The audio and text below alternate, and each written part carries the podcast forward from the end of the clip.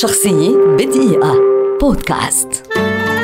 أبو العلاء المعري شاعر وفيلسوف ولغوي وأديب عربي من عصر الدولة العباسية، ولد في معرة النعمان في الشمال السوري عام 973 وإليها ينسب.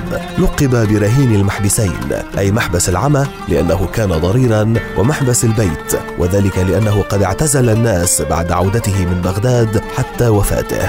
كان أبو العلاء على جانب عظيم من الذكاء والفهم وحدة الذهن والحفظ وتوقد الخاطر، وسافر في أواخر سنة 1007 إلى بغداد فزار دور كتبها وقابل علماءها، وعاد إلى معرة النعمان بعد عامين وشرع في التأليف والتصنيف ملازما بيته.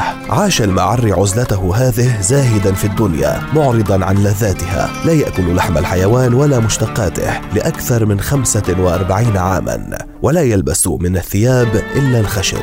أول مجموعة شعرية ظهرت له كانت ديوان سقط الزند، وقد لاقت شعبية كبيرة وأسست شعبيته كشاعر.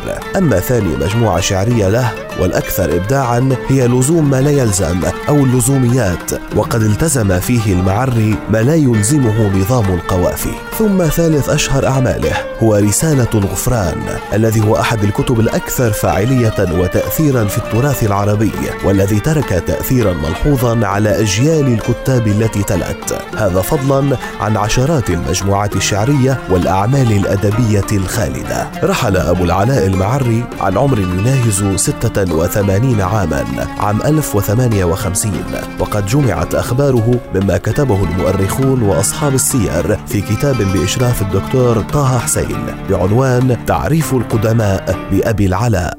شخصية بدقيقة بودكاست.